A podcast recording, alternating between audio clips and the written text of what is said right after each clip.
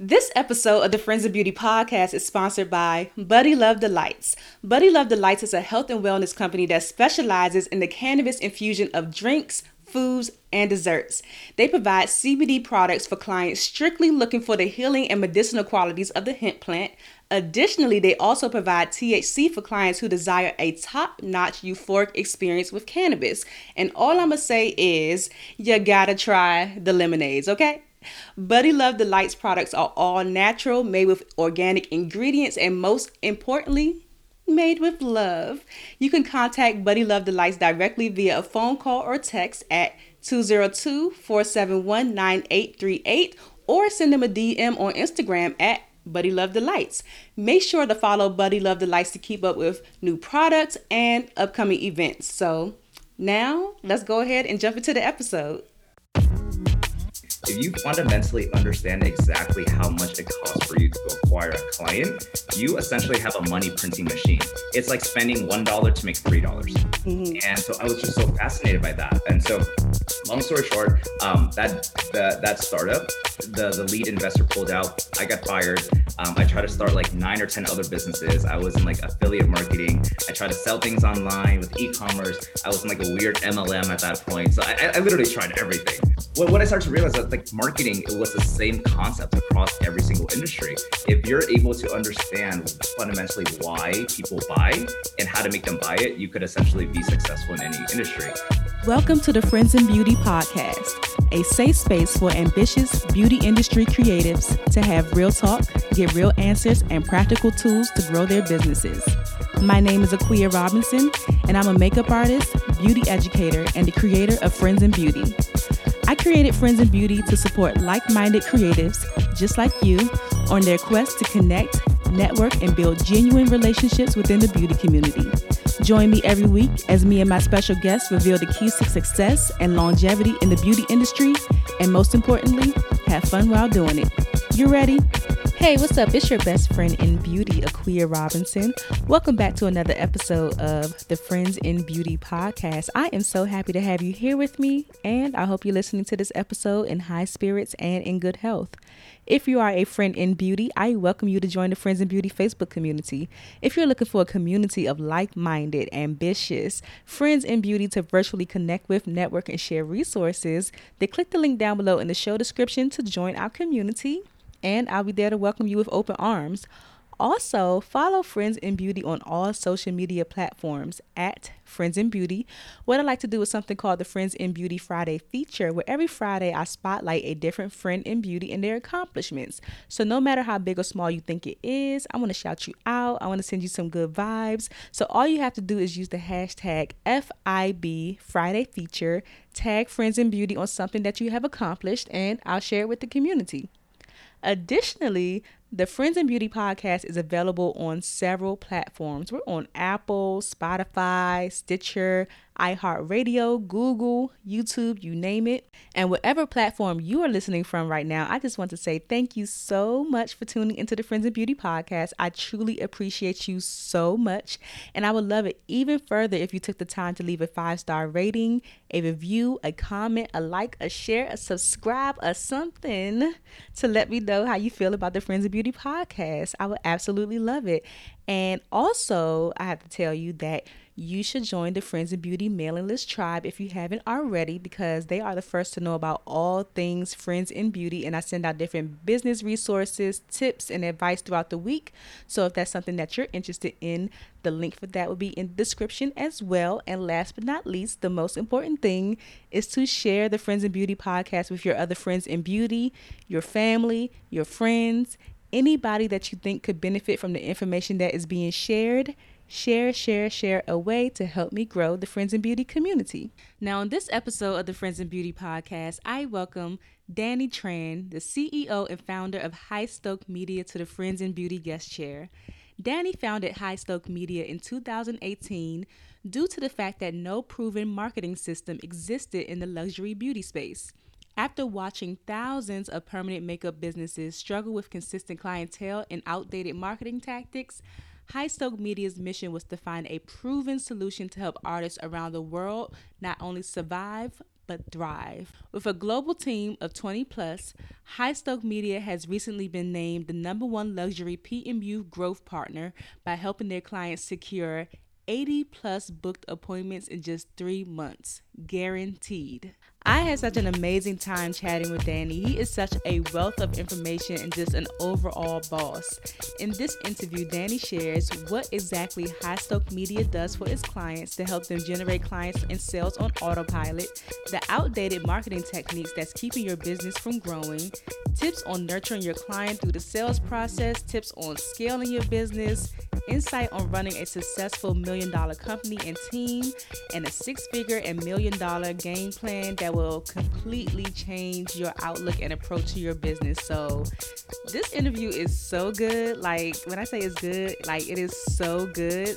And I don't want to hold you back any longer. So, grab a pen and paper. Let's take some notes and let's go ahead and jump into this chat with Danny Tran. And if you prefer to watch the interview, then tune in on YouTube.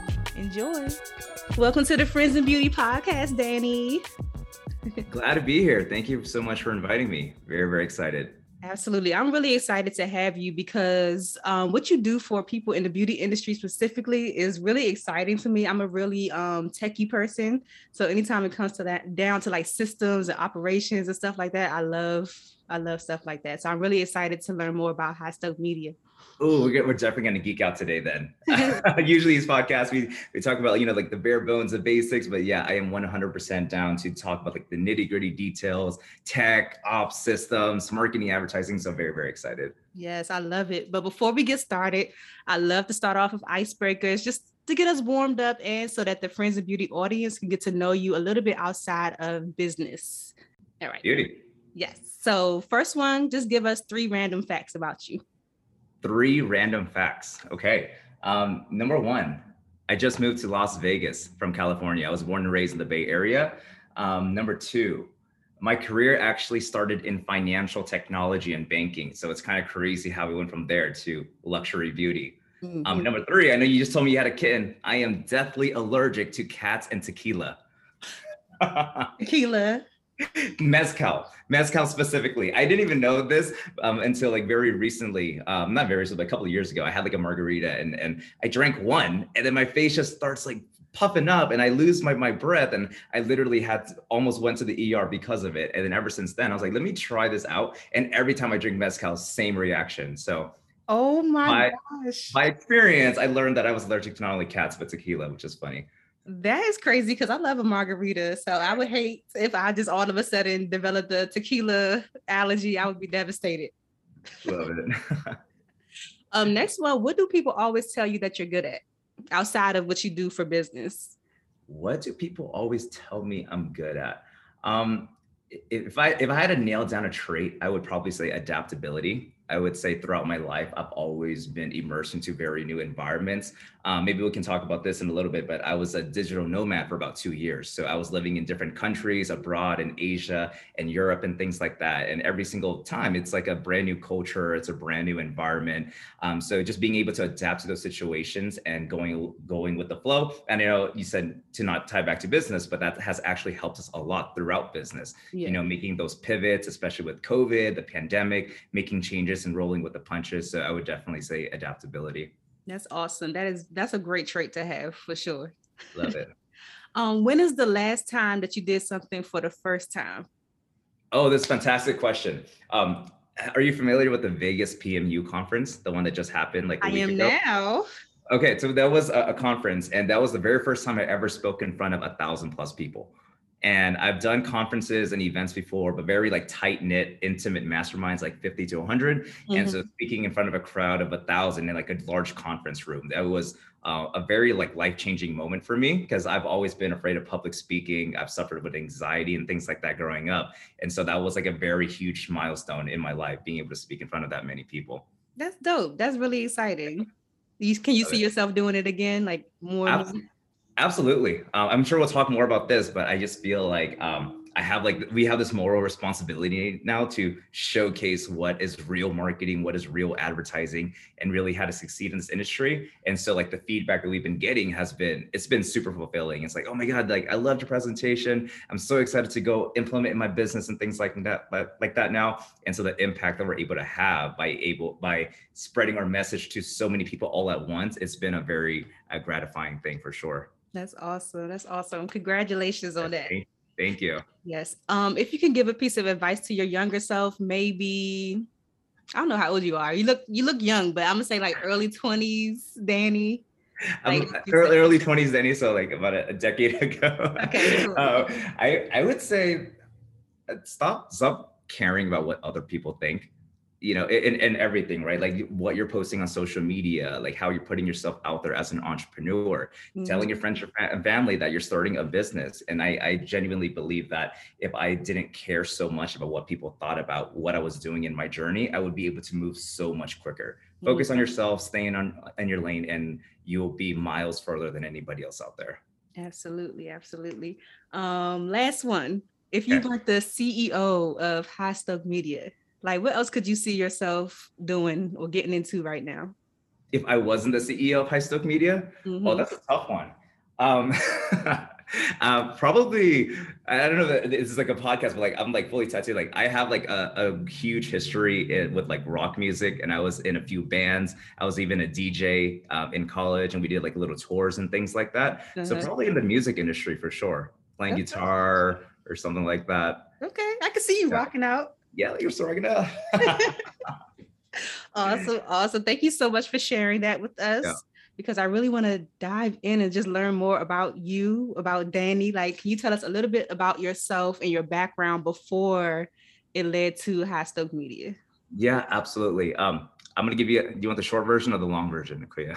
the medium version, because I like I like the details. I like the you know all the details.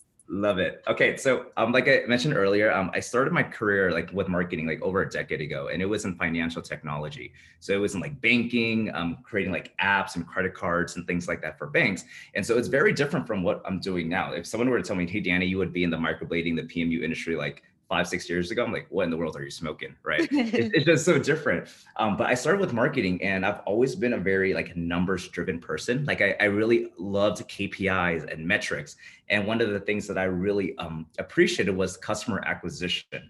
Mm-hmm. So the fact of spending money to acquire a customer, um, and I remember one day um, in that in the job, my superior was like, "Hey, Danny, if you fundamentally understand exactly how much it costs for you to acquire a client, you essentially have a money printing machine. It's like spending $1 to make 3. dollars mm hmm And so I was just so fascinated by that. And so long story short, um, that, the, that startup, the, the lead investor pulled out. I got fired. Um, I tried to start like nine or 10 other businesses. I was in like affiliate marketing. I tried to sell things online with e-commerce. I was in like a weird MLM at that point. So I, I literally tried everything. I was uh, like me. I've tried a little bit of everything too. and and it was something that I, I just fundamentally like I couldn't like get my my head like behind or what, what I started to realize that like marketing it was the same concept across every single industry. If you're able to understand fundamentally why people buy and how to make them buy it, you could essentially be successful in any industry. And so uh, about four years ago, Highstoke Media was born after all those failed businesses. I think Highstoke Media was the 10th one. Um, and then we were in all of these different industries. We were working with chiropractors, working with dentists, physical uh-huh. therapists, private airplane tours, wineries, whoever needed marketing. We're like, let's do that. And then I remember about three years ago, I had a friend reach out to me and was like, hey, Danny, uh, do you do any marketing for microblading? And I was like, what in the world is microblading? Right. And I did some research and I'm and I was like, people are paying eight, nine hundred dollars to get their brows tattooed yeah. on their face. And it, it was such a, a, weird thing for me at that time. And it was so new. And I know we're, we're probably going to dive into this. And then the more research that we did, the more that we realized that everyone in this industry didn't know what they were doing when it came to marketing, right? They were on like Groupon, they were on yellow pages, spending all this money on flyers and billboards and, and handouts. Right. Um, and so from there, we're like, huh, let's just niche down and see what happens for at least a year. And so we went all in in the PMU space. And then from there, it became like a snowball effect. And you know, since then, I mean, as of today, we're at 31 team members in over eight countries. We've worked with over a thousand um, beauty professionals all around the world, and it's just been such an amazing journey. I'm so grateful to be here. That is really exciting because especially I'm always fascinated about like when I meet people who aren't like in the beauty industry and then but well I guess what I'm trying to say is like you really never know what goes into an industry until like you're in it. So the fact that you like, dang, people are paying this much to get their brows done because you were more so like in the financial space, but it's so interesting that you really don't know what goes on in certain industries if you're not in there. Absolutely, and and I think it's uh, that's one of the things that's probably led to our success too, because we brought a different perspective. Because mm-hmm. we didn't start in the beauty industry, we're like, okay, we know what it takes to succeed in finances, in banking, in in health and wellness, and just bringing all those learnings to a new industry that has allowed us to stand out a little bit whereas everyone is sort of teaching the same thing we mm. kind of come in from a very different like business savvy mindset I love that because I always tell people I think that's where I struggle the most. And I know that's where a lot of people struggle the most in the beauty industry. Is like I I don't lack ideas at all. Yeah. It's just it's the marketing that gets me stuck. And I love what you said about um if you know essentially like what makes people buy and why they yeah. buy, you could pretty much duplicate it in like whatever industry that you're in. Exactly. I like that. Yeah. Exactly. And you grew so fast. I have my notes. Like you launched in January 18 in 2018, then, correct? Yeah. Then by August 2020, you were officially a million dollar company. Like, yeah. why do you think that it grew so fast like that? Oh, this is a fantastic question. And um, I, this is uh, what we solved during that two year period is what so many beauty pros are, are, are struggling with right now.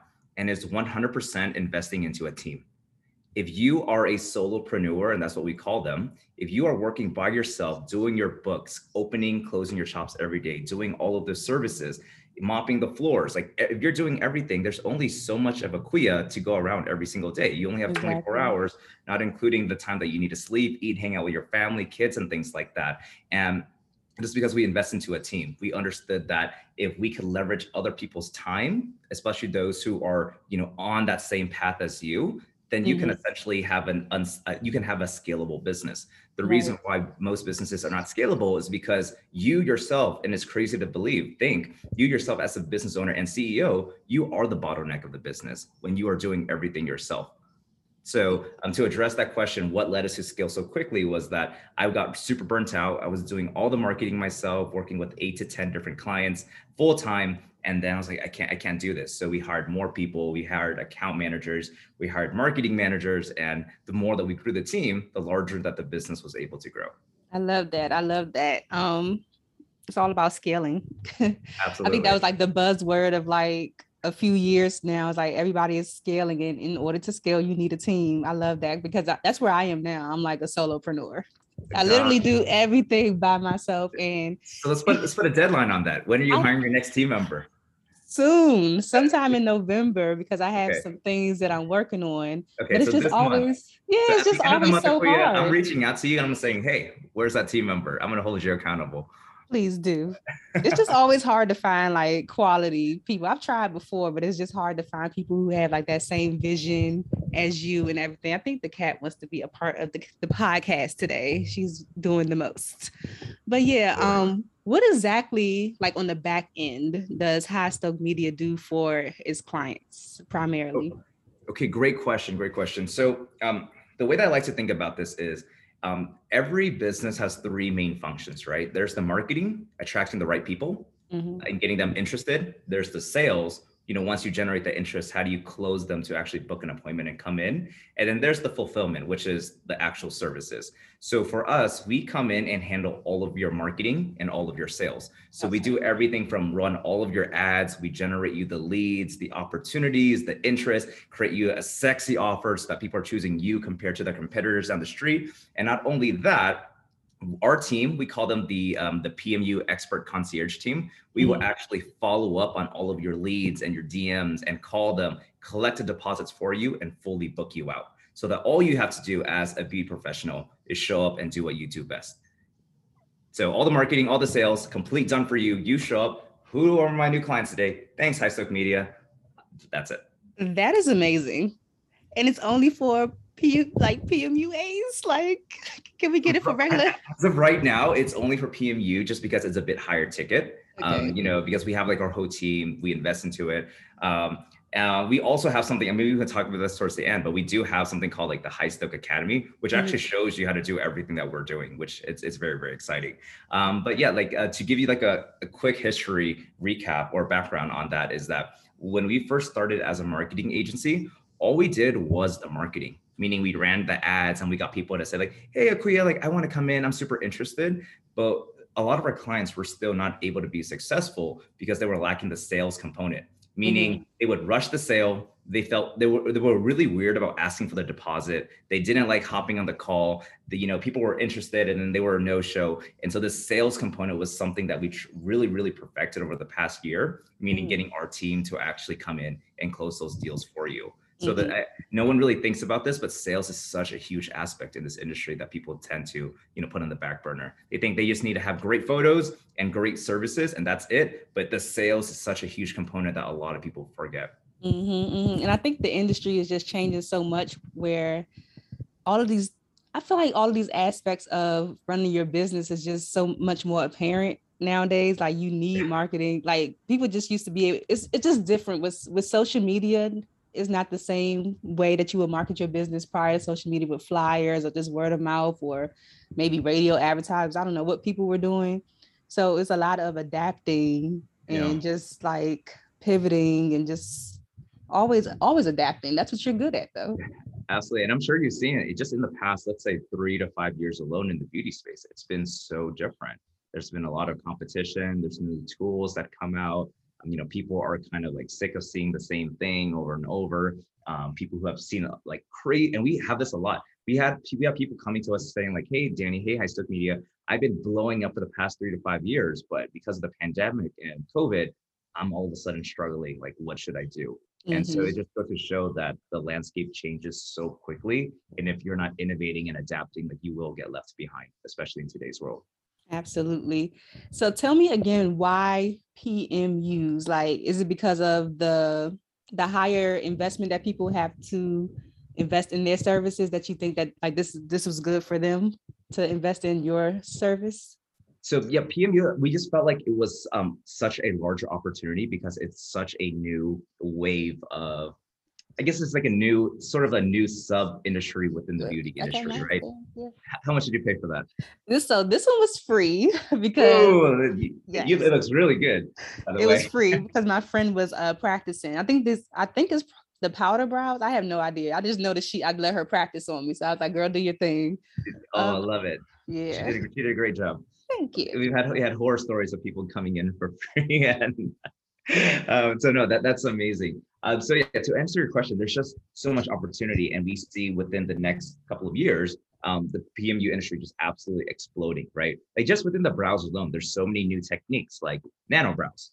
Um, there, there's all these new things, and then every time that a, a new service comes up, I'm always in awe. Like I was so surprised people were getting their lips tattooed when it first came out, right? And then liner tattooed, and then yeah. now like scalp micropigmentation for for um, the head and so it, it's, just constantly, I, I, like it because the industry is constantly innovating, which mm-hmm. allows us to constantly innovate versus like a very old school um, uh, industry like we were used to working in, like chiropractors. It gets very like boring and very gray and vanilla and black and white. Um, and but yeah, like this industry, it's so fun. We love hanging out with our clients. Like it's one of the best industries to not only have a good time with, but make a lot of money together and have a lot of impact. Um, quick side note, like we took when we had the conference, we took our clients to the club. I'm like, oh my god, I didn't even know you guys partied like that. That is. um, so yeah, there's there's a lot of opportunity, and we just find a lot of passion within this industry too. Yeah, I love that. I love that. Um, what are some of the outdated marketing techniques, I guess, that you saw some of your clients utilizing before they hired you and your team? Great question. So I would say number one would be discount sites. So so things like Groupon, um, I know there's I, I, can't remember the top of my head, but the the sites like Groupon. Those, yeah. And, and the thing with Groupon is like I think it's okay, um, especially in the beginning if you're trying to get like a kickstart. Um, it's like very equivalent to offering your services for free to get models to come in, so you have that content, right? Mm-hmm. I would just mm-hmm. utilize Groupon to get that very kickstart if you really want to go down that road route. But when you think about it, when people rely on that, you're essentially targeting the wrong clientele. I'm sure that one discounts all the time. Exactly, like the, yeah. the looky loos, the the window shoppers. They're never you're never going to be able to upsell them on anything else. Um, it's I'm not saying for all, but for most of them, it's going to be like that. Mm-hmm. Um, so for Groupon, and then I would say doing things like boosting Facebook and Instagram posts. Um, maybe we can talk about this in a little bit, but boosting posts, you're essentially just telling Facebook to cast this huge wide net and reach as many people as possible with really no objective.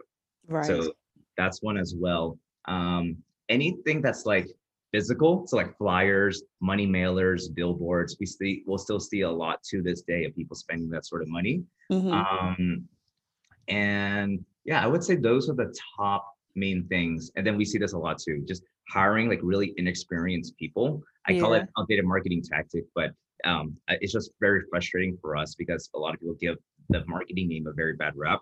So um, hiring inexperienced marketing people who don't really know what they're doing. Um, another thing is, I wouldn't say it's outdated, but it's focusing on the wrong things. For example, we see a lot of artists who are just starting out and they're like, you know what, I need to invest ten, twenty thousand dollars into a good brand.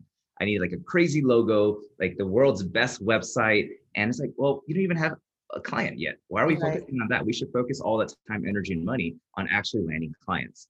Um, so I would say the main thing is just focusing on the wrong things. Hmm I can absolutely see that because regular people in the beauty industry do that all the time, just thinking it's about the brand, the, the colors, and Yeah. all of that stuff. At what point in um, your clients' businesses do they re- they normally reach out to you? Is it in the beginning or when they start to feel like they're struggling with their their sales and stuff? I, I would say both. So um, we have the Highstoke Academy, which is for the artists who are just starting out, or any beauty pros for, for that matter. Like uh, it doesn't have to be, PMU, but we show them how to run their own ads the right way. We show them how to create campaigns and things like that. And then once they're um, at a point where, let's say, they have a- a good amount of, I would say, consistent clientele, they're charging, you know, above four or five hundred dollars. Um, they have a good following, at least of a few thousand people. They have great portfolio pieces, great quality, consistent work, I should say. That's a Yeah. huge thing. Um, and so some of those things like we we qualify prior to working with them, but Mhm. you, you know you need we need to be in a position where we're set up for success. Um, so if you don't have great content, if you don't have great portfolio pieces, it's very hard for us as a marketing partner to just come in and say like, hey, here's this photo, come in when it's Mhm. not the best that it could be. Right, right. So is this essentially like a funnel that you all are building for um your clients? Yeah, great question. So we kind of do it, it's like the whole thing. It, it is like a whole sales funnel, but we run everything from like the ads. I don't know, you can visualize this if you're listening to this in the podcast. But yeah, let- let's think about it as like a funnel, right? At the top, we're attracting the right people. You know, we we attract people who have the, the funds, higher affluent zip codes, your ideal demographics, age, gender, and things like that. And then we drive them to um, a mechanism where we can capture that data. So, you know, we collect their name, email, and phone number. So, yeah, we build out funnels and things like that. And then once we have that, we do all the nurturing. Um, you know, we build that trust. I, I know we can probably talk about for like an hour on nurturing, but I see so many people not doing this. And if, if you're asking a question like, how do I stand out from my competition? Is pro- pro- providing the best customer service and actually nurturing people. Mhm. Uh, so we do all the nurturing, meaning we send them before and after photos, we send them FAQs and things like that. And then we help collect a deposit and then we actually book the appointment. So all the way from a stranger who has never heard of Akuya before, all the way to heck yeah, I'm so excited to see Akuya tomorrow. Right, right. That whole process. I love that. How do you um I guess make it unique for each individual client that you have, seeing as though they're in the they're doing the exact same thing? Oh, that's is uh, these are great questions, by the way. Did you have these written down? This is these that one I didn't have written down. these, are, these are tough questions. Uh, so great question. The number one thing that we do is that we actually have an exclusivity policy, meaning we only work with one uh, one artist or one beauty pro per city. And so if you are in DC and we work with you, you never have to worry about any competition stealing your clients using our system. You I love that. our intent is to completely grow your business and scale you to the moon, building your beauty empire. That is the goal with every artist that we work with. Um, so you never have to worry about any competition. With that said, one of the things that we really like to um, coach our clients to do is to be a lot more personalized with their branding. Um, we, we see that a lot of people are very afraid to be the, the face of their business, but they are the business, which is kind of weird. It- It's, it's odd to me at first, right? It's like, well, you're the, the face of your business and people buy from those that they know, like, and trust. And if you never show your face, no one's ever going to book with you because they don't know what you look like. I wouldn't want to know what my plastic surgeon looks like. right. A lot of people are So- so introverted or just so I don't know. I don't know what it is. Yeah. So, I mean, just taking like your phone out, like a simple phone, doing some selfie videos, selfie photos every once in a while, posting it, and it adds so much more of a personalized touch. Because, because I can guarantee you, right? It's like if you go on LinkedIn and you look at every realtor, they look the exact same way. Yeah. It's the same, like, you know, suit, uh, suit and tie with like a clean background, you know, the hands crossed like this. and then you go on, sorry, I lost my train of thought. And then you, you go on a lot of these PMU artists, and all you see are like before and after photos. It's the same thing. Mhm. So I would break that formality in a way and just how, how do you make yourself stand out? And it's by showing your face. Like you Mhm. are your brand, you are your personality. How do you present yourself in a way where people know, like, and trust you? And even if you're introverted, you know, things take time. Um, it's just the fact that you take action and do it every once in a while that's going to make all the difference. So yeah, putting yourself out there and showing your face every once in a while, doing live streams, um, taking selfies with you and your client, yeah. um, just small things like that, it definitely helps um, build that trust and really scale your business. I love that. Uh, what was I going to ask you? Something about booking appointments with your clients. Do you all kind of work with them on like how many appointments they want to book per month? And does that kind of target like how you run their ads or how you push out the the content to their um their audience? Absolutely. So yeah, that's a fantastic question. So we essentially we work with you and we figure out what your volume needs are. So for example, if you're saying like, hey Danny, I am um, I have a, a few new clients per week. I'm looking for an additional 20 to 30 per month. then Mhm. we would like kind of reverse engineer that and see exactly um, you know what that costs and things like that and depending on what your volume needs are that will determine how much we're spending on ads for you Got you. On average, like how many clients? I don't know. Maybe I don't know one of your clients in particular. How, how many clients are people typically getting um per month from your system? Yeah great question so if they are like a let's just take like a very high end pmu artist who's charging about $800 in a very um, metro like city or populated city like san francisco right um, i would say on the low end roughly 30 new appointments per month Oh, that's good. Yeah. That's a 30 lot. 30 times like 20 to 30 depending on the area and like the situation and things like that so quit makeup. I'm about to just start doing brows. Like, yeah, you should. Well, you can always add it as an additional offering, right? You know, get people in for the brows to get very high ticket item, charge them six, seven hundred dollars, mhm, upsell the makeup services. right, right. Because I have uh, my, one of my mother's friends specifically. Every time she Yeah. sees me, she's like, "Can can you do something with my brows?" Like, and I keep telling her to go to like get the ombre powder brows or microblading or something Yeah. like that, but she won't listen to me. She wants me to try to fill them in. I'm like, I'm not doing all that. Got it. Yeah, not horror stories. How do you avoid? I'll ask that. How do you avoid losing your clients' money? Because I know with running ads, it's like trial and error sometimes. Or have you all perfected your system so much that you don't? That's not a concern. Yeah, that's a. I think that's the first time I've ever been asked that. These are that's a great question. How do we avoid losing our clients' money? Well, the, the, the thing is, when people work with us, they're paying us an upfront amount anyways. And if anytime we're unperforming, we just spend out of pocket money. So Okay. that's one of the best things about working with us is that it's like an upfront cost and you never have to worry about paying anything extra unless you want to increase that volume. Mhm. Um, so we don't, and and we've you know been in this game for so long now. We we have a very good idea like the numbers, the customer acquisition costs, and things like that. So anything at the end of the day, we just spend more out of pocket money, uh, so the client never has to worry about that. Um, and then I, I would just say if you're also because I want to give some value like to the audience too. Like if you're running your own ads, I would just be very concerned with the numbers. Meaning, if you're running ads, actually have a strategy behind it. Meaning, what is your budget? What are you looking to acquire a customer at? And just really understanding those numbers so that you're not just throwing money into a fire pit, which we see happen a lot with beauty pros. Yeah, yeah. Do you all do like different? Because I I'm I run my own ads from time to time. So do you all do uh like how you can test out three different campaigns at the same time and then see which one is converting the best and then like cancel out the other ones type of deal? Absolutely, 100%. So the thing with ads is that you always have to test, right? And I think with with business and life, you always have to split test, and you never Mhm. want to assume what is going to work better. So, for example, um, a test that we used to do so often is, you know, one very casual image like on an iPhone versus one professionally uh, taken photo like on a very expensive camera. The casual ones always perform better. it's mm. oddly enough because people feel like it's very relatable and it doesn't look like an ad. It's just shot with a very casual iPhone. Right. So you always want to split test because most people are going to naturally believe that the higher the quality the image is, the better it's going to convert when that's actually not true. But you never would have come to that conclusion unless you've actually split test things and figure out what the numbers are and things like that. Right, right. I know you you mentioned the academy as well, and you also have like the Brow Clients on Demand like Plus program too, right? Yep. yep. When did you um, realize it was a need for that? Uh, which one? For both. So for the academy and for the the Demand Plus program. Brow. Oh, the Demand.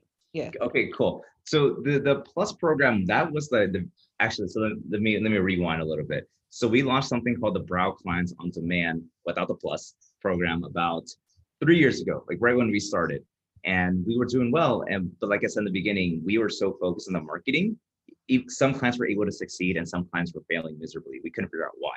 And then over about a year ago, we are like, okay, you know what? They're failing because of sales. Like we can generate you leads and people calling you all day long.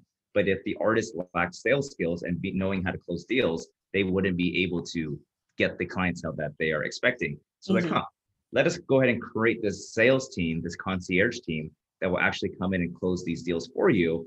And so we launched this brand new program called Brow Clients on Demand Plus. So not only do we do the marketing, we do the sales.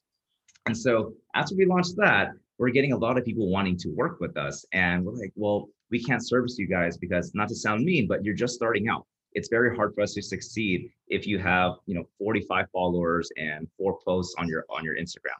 Right. And so like, let's help you get to the point where you need to be so you are ready for our plus program. So we launched the Highstoke Academy, which we're really positioning it as the number one beauty marketing school to help beauty professionals all around the world uh, grow and scale their business on their own to at least multiple six figures. I love that. I'm, I'm ready to scale to multiple six figures. I might have to Ooh, let's do it. it. It's easier than you think it is, right? Because when you understand your numbers, it's it's fairly easy. Mm-hmm, mm-hmm. If someone is in a position right now where they're struggling with their sales as a PMU, like mm-hmm. what is some advice you have for them? Take a sales training. I, I, would say no, no. Um, like all, all, jokes aside, I would say like understanding because because here's the thing. I do you get like a like a weird feeling when you hear sales? Do you like oh like I don't want to do sales? Do you get that at all for yourself? Not anymore, but it used to scare me because like especially like sales calls, like having to call people. I'm like, oh yeah. oh my gosh, yeah.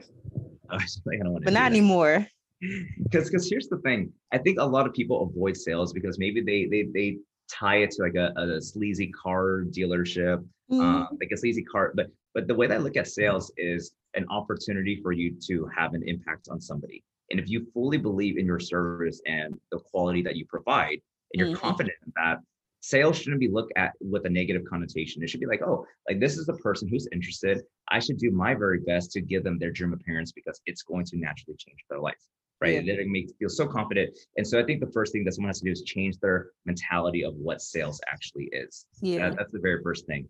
Um, the second thing is I, I do want to mention that you as a business owner and you as a CEO of your own company, there should be nobody that sells your business better than you. Because at the end of the day, if you can't even sell your own services, how do you expect anyone else to?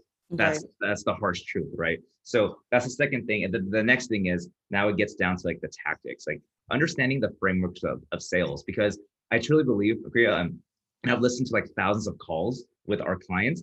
The number one mistake that most beauty pros make is rushing the sale. And what I mean by that is if someone, if I, if I see, if, for example, if I go into one of my clients' pages and someone DMs them like, hey, Akuya, like I'm interested, can I get some more information? The mm-hmm. first thing that that client's going to say is like, hey, our services are $600. Here's my deposit link. And it's like, whoa, I wasn't even sold on it yet. Like I was just wanted some more information. Yes. So I think so many beauty pros are rushing the sale, which is causing them to lose the sale. And so my biggest piece of advice is just to take your time asking quality questions like, hey, like I'm just curious, what motivated you to sign up or reach out? What interested you about this offer? You know, what styles do you like? What are you going after? Like, why are you looking to do this right here and now? Right. Uh, have you looked into doing this previously? Do you have any concerns? Awesome. Yeah, you, you know, so so just kind of deep diving deeper and getting the other person much more emotionally invested to choose you as their beauty pro or their artist compared to the thousands of other options down the street. Mm. And just to address the how do I stand up for my competition, I would say that customer service right there is going to be it. because right. I can guarantee you if I message somebody, another PMU artist right now asking, can I get some more info? They're going to send me their deposit link without asking any questions about who I am, what I want to do, and what I'm going after. Right. I love that. It's just that personal touch, just Absolutely. going to, like the extra mile, doing what most people don't and won't do. And that makes you stand out. Yeah. Here, here's actually a quick tip. It's it's not very scalable, but if you're just starting out, if someone is sending you a, a message like that on Instagram, take out your phone and respond with a video. Hey Jenna, this is Aquia. Thanks for reaching out. I just wanted to personally record you a video to answer that question. My, I guarantee you that client is going to convert. Definitely. That's an excellent advice. I love that. I love that. Yeah. And like I said, the word scale is like so big now because people are really not playing with their businesses anymore. Like people want to go and they want to go quick.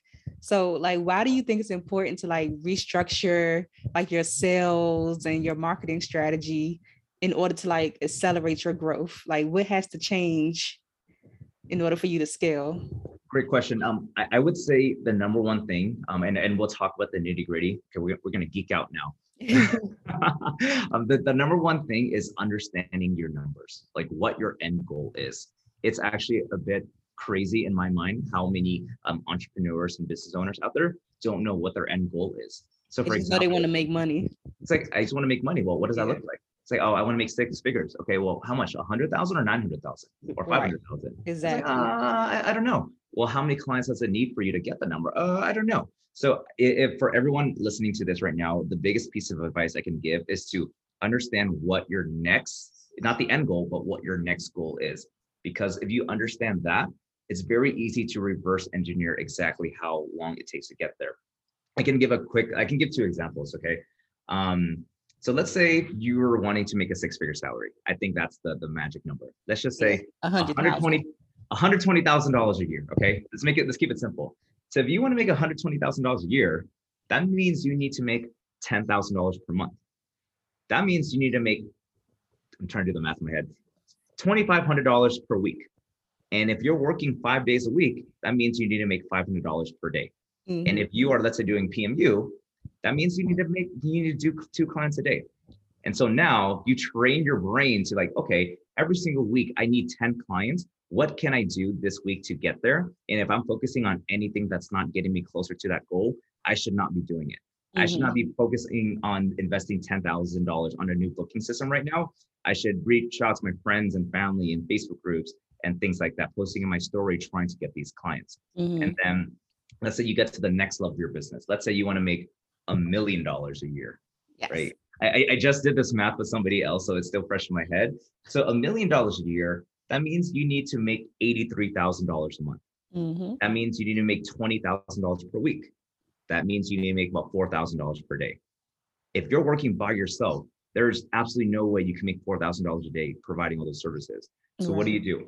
You hire a team you leverage other people's time. Maybe they're on commission 60, 40, 40, 60, which is very industry standard, where you have other artists and the more clients that they're getting, the more money that you're getting without using any more of your time. And then when you want to get to the next level, that's when you start talking about things like workshops and trainings and, and courses. And so just kind of bringing this all together, just fundamentally understanding what your end goal is, and then just reverse engineering exactly how much money you need to be making per day and that will reshape your entire thought process so that you're not working just to work because i think a mm-hmm. lot of people are burning out because they're not clear on why they're working or what they're working towards right and i love i love um doing that i do that quite a bit when i have um business ideas and stuff like that i yeah. always like have my my large goal and then I break it down and I reverse engineer it. So I absolutely love that advice because I don't think a lot of people do that. A lot of yeah. people like like I said they just know that they want to make money and they don't have a clear plan on how to get to the money, I guess, so to yeah. say. So I absolutely love that. When it comes to um Facebook ads, I had this question, I forgot about it. When it comes to Facebook ads, like what is typically like the daily budget that you all are using to generate these leads? Oh, that's a great question. I would say if you're just starting out, anywhere between five to ten dollars a day okay. is fantastic. Yeah, you don't need to spend anything crazy. If you're just starting out. We spend mm-hmm. obviously a lot more than that, but if you're just starting out and you're doing it yourself and you're in a financially tight spot, five to ten dollars per day, and then you you I know we we're gonna get a lot of people like, well, Danny, like I can't afford ten dollars a day. And but the but the way I like to look at it is if you're charging, let's say five hundred dollars for your services, you could literally run at a $10 a day budget for the whole month. All you need to do is land at least one client to be profitable. Mm-hmm. So mm-hmm. um, I would say five to ten dollars a day would be like a good starting point. Good, good. And as far as people hiring for their teams to scale, um, at a point where maybe they don't have the resources to pay them? Like, what are some resources that you know of that people can kind of find those people to put on their teams for the time being, just to you know get there? So the, the question is, how what resources can people, um, what resources can people utilize to pay for their team when they're not in a good financial spot? Mm-hmm. Is that what it is? Yeah. Okay. So so the first thing is if you're run doing a commission based um, agreement, you're never out of you're not paying them anything. So if anything the clients that they're generating you're getting that 40% split. Mm-hmm. um, or if you're i know a lot of artists they do like the whole rent model where the, the artist pays them let's say 500 to a 1000 to rent out the spot you're also not out of any any funds right? So so just structuring those agreements a little bit more cleverly i, I guess. Um, and then also i am a huge are you familiar with opm by the way? Opm it sounds familiar, but maybe not. Yeah. So it's, it's all the people's money. Yes. there you go. Plus one. so other people's money. And I like to look at debt as a smart debt. I mean, you you you you have debt, and then people, and if you buy like a ten thousand dollar purse when you don't need it, that's not smart debt. But mm-hmm. if you're spending that ten thousand dollars into your business to grow at a faster rate than what you have to pay it back for, that's smart debt. You're leveraging other people's money to grow your business faster. Right. Um, so if you're in the US, one of the best things that I actually um, coach some of our clients to do is to get 0% APR codes. So if, even if you have, let's say like not a great credit score and you need some like that cash injection, you can get like a credit card for like a $10,000 credit line at a 0% APR rate and then you utilize that credit line to invest into ads or whatever it is and you're paying back like a very low monthly minimum and all you really need to do is land one or two clients per month to pay the back that, that monthly minimum. Right right. Ah, great advice. I've been trying to get into business credit and stuff too because um, i have a lot of stuff that i want to do um, but i don't have a sugar daddy or anything like that so you don't need one you, gonna take you, some you, some money, other people's money. uh, OPM, use the bank's money. Yes. Um, like who are the core members of your team right now and what do they do? Like you have to shout them out since you're doing so well. Got it. Um, so I want to shout out um, Caroline. She is our head of operations right now. I want to shout out um, Drew Morales, Samuel Amodovar, Jen Biasi. That's our amazing client advising and sales team. Um, I, I, need to shout out everybody then, like all like 30 members. shout out to y'all for doing this. Audrey, I got a shout out to to Juan, Derek, Carolina, Maria, Catherine, uh, Wendy, the entire BEC team. I got yeah, much love to everybody. Um, yeah. Yeah, like everybody that that's on the team. Um, we just hired three more today. So wow. yeah, if you guys want to take a look at our team, they're they're all on our website, which uh, has been pretty cool to see the list grow and grow and grow every day.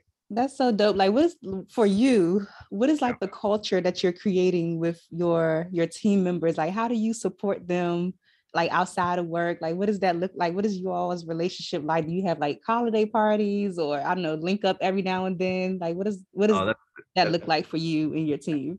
That's a great question. Um I think the number one thing that has really helps a lot is like this open doors policy. So we, you know, with most corporations and um, most corporations kind of have like this hierarchy, right? It's mm-hmm. like the CEO, you have the executives, and then you have like the people on the bottom. So for us, like even though we have like a structure in place and those who make executive decisions, we're really like a family. So like people aren't afraid to reach out to, to the CEO to joke around. And we kind of like, even though we're professional, we really look at the whole company as a family and we're mm-hmm. all here to help each other grow. Um, and the crazy thing is, I think us being so global has really contributed to that. So we're in over eight countries right now. So we have like the Canada, we, the Canada, we have Canada, we have the US, we have Mexico, we have the DR, we have Colombia, um, we have like the Philippines, so we have India. So we're all over, and it's just amazing to see different cultures working with each other. Um, especially at the beginning, right? You kind of, if you're a new team member, you come in, like, whoa, there's so many new cultures. Like, how do I adapt? And the, the willingness to adapt and work with each other it just allows us to bond so much more as a team mm-hmm. um, and then another thing that i would say is um, you know, for you as like a CEO to really understand the dreams and the whys of your team members. I know it's very corny, but you know, we don't want our team members to look at this as a job. We want them to look at this at, as this stepping stone to help them get to where they want to be in life. And even even small things, right? For example, we had one um, team member out in Asia, and they were like, "Oh, you know, my my dream is to get a, a MacBook Pro. I never had a MacBook Pro before because I couldn't afford one. So we sent them a MacBook Pro, and now they're probably going to stay with us forever. so just really understanding them outside of work and why they're showing up every day, it really helps that too. And for you as like the CEO and the leader of your business to be um, that listening ear and to connect with them, they're going to feel so much more emotionally invested into the company. I love that. Uh, you're such a boss. I love it. Are there any challenges that you um that you have right now that you didn't have like in the beginning with running the business? Absolutely. I, I would say operationally. So with um, 30 team members now, you know, it, it's there's a lot of things like accountability. There's like who's responsible for what? What am I doing? Who do I listen to? And mm-hmm. so the larger that the team grows, I would say the the huge problems happen internally.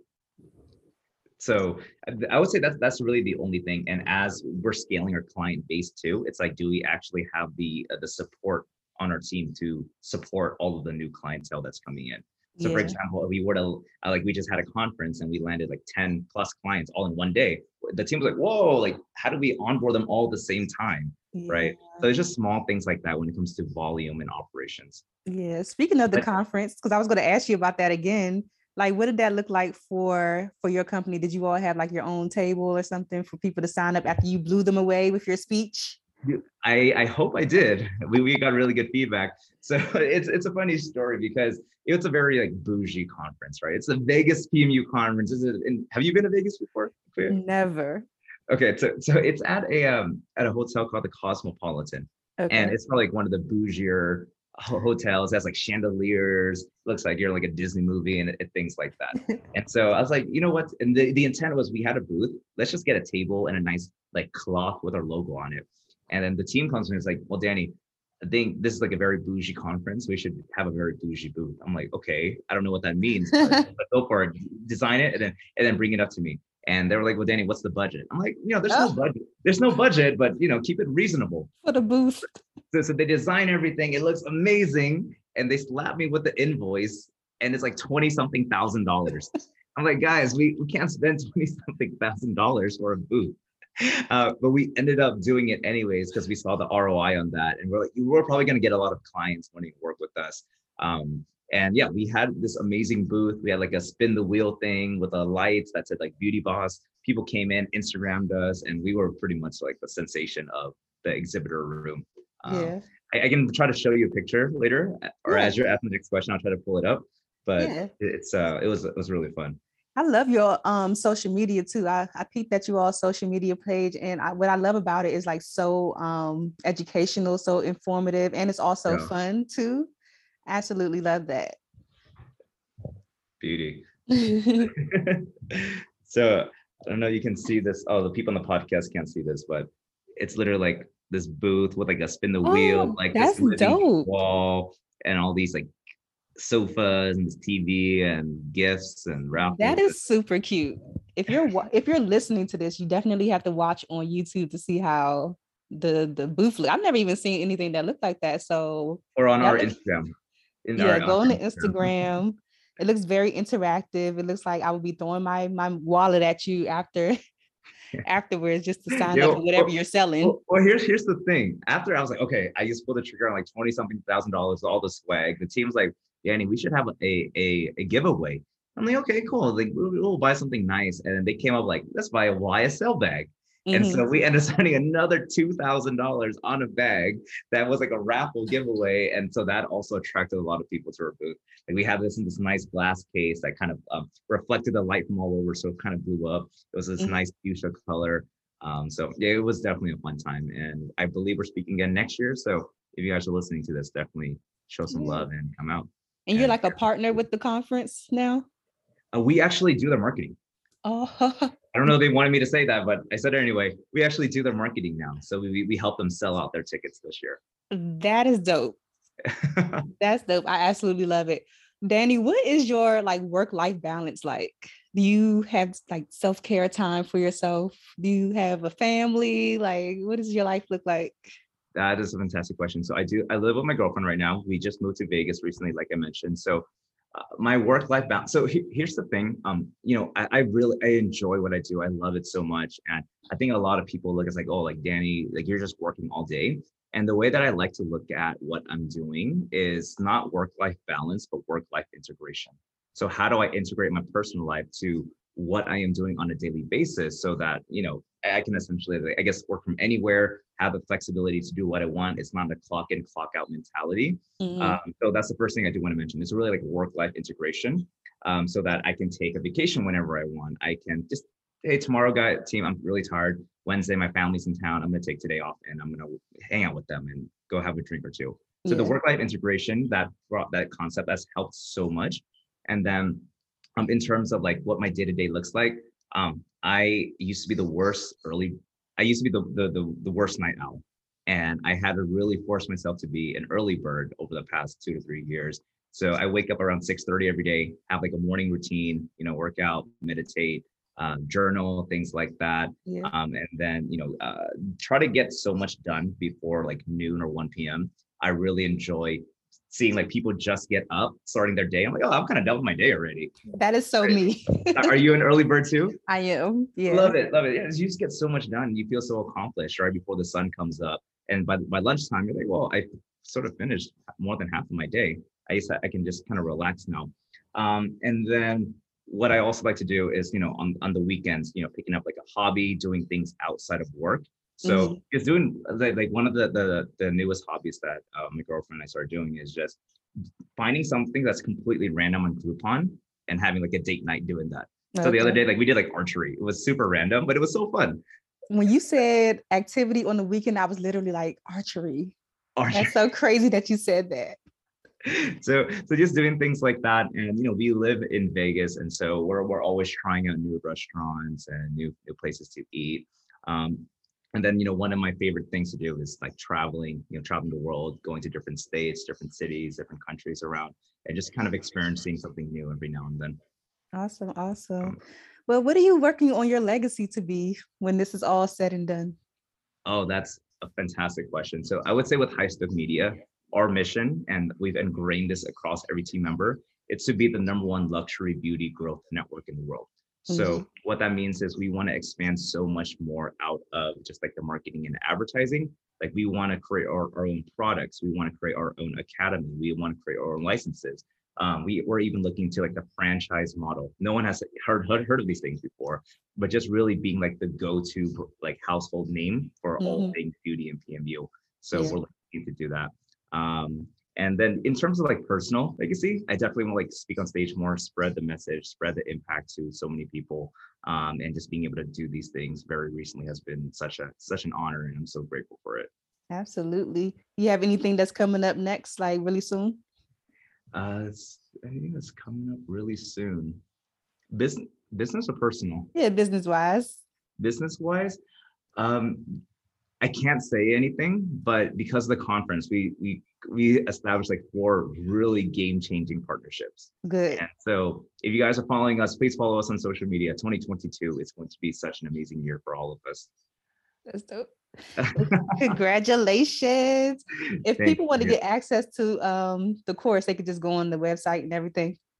Yeah, yeah. So just go to highstokemedia.com. All the links that you want to uh, access should be on there. And we're always, um, like you said, Akria, like we're pretty, um, we go pretty heavy on the social media side of things. Yeah. And so follow us. We're posting pretty much every single day, and we try to, you know, tell stories and show the behind the scenes and make it a little bit more fun. So yeah, highstokemedia.com for anything. Even if you want to schedule a, a, call to talk to our team to see what we could potentially do, um, mm-hmm. everything's on the website. Cool. Do you all have affiliates? We can. we can. Let's, talk about it. After this Akria. If you guys are if you guys are signing up through Akria, use her link that we are going to create for her after the show. Yes, do that, and in the future. In the future too.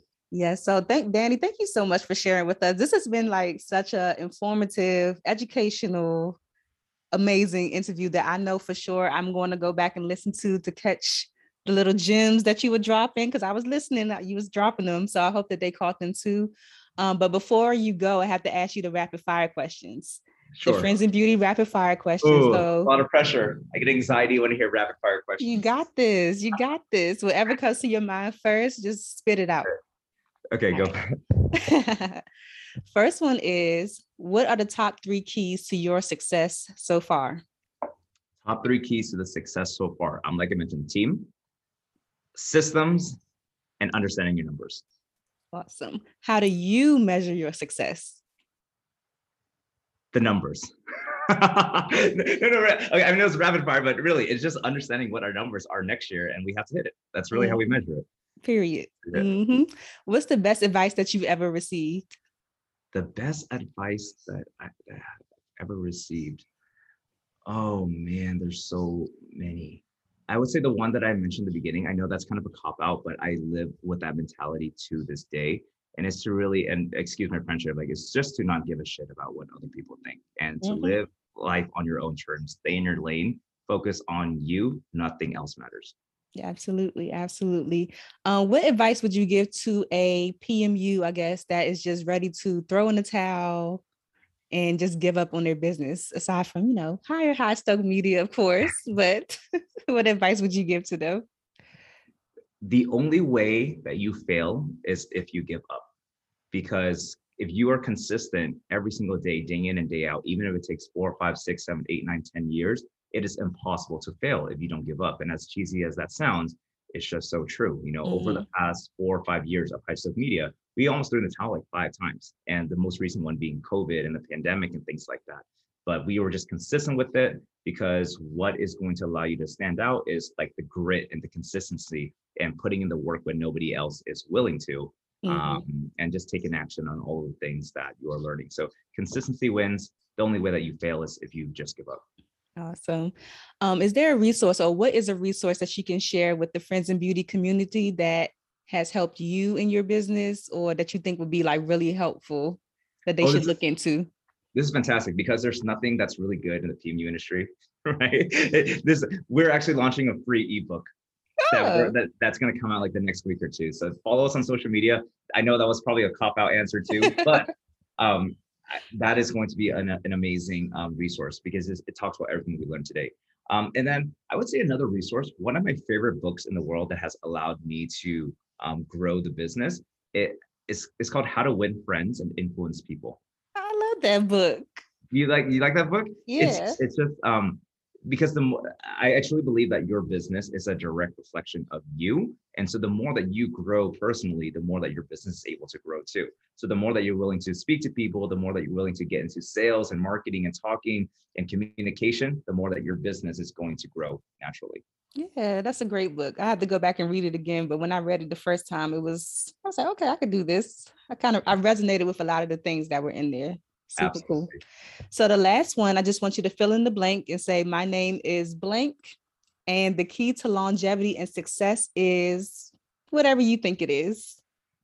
Um, my name is Danny Tran, and the key to longevity and success is happiness. As cheesy as that sounds, because if you're waking up every day and you're hating what you do, what's the point of doing it? Mm-hmm. And the only reason why we're still able to do what we do every single day is because we we wake up, we're super fired, we're on this mission, we have a goal, we we we're streamlined like as a team, we know exactly where we're going, and we absolutely love what we're doing every day. It's the reason why we're able to put in the 14, 16 hour days. It's the reason why we can work on weekends. It's the reason why we can, ha- you know, experience and go through all these challenges and struggles and still get to where we are today. Absolutely. Loving what you do.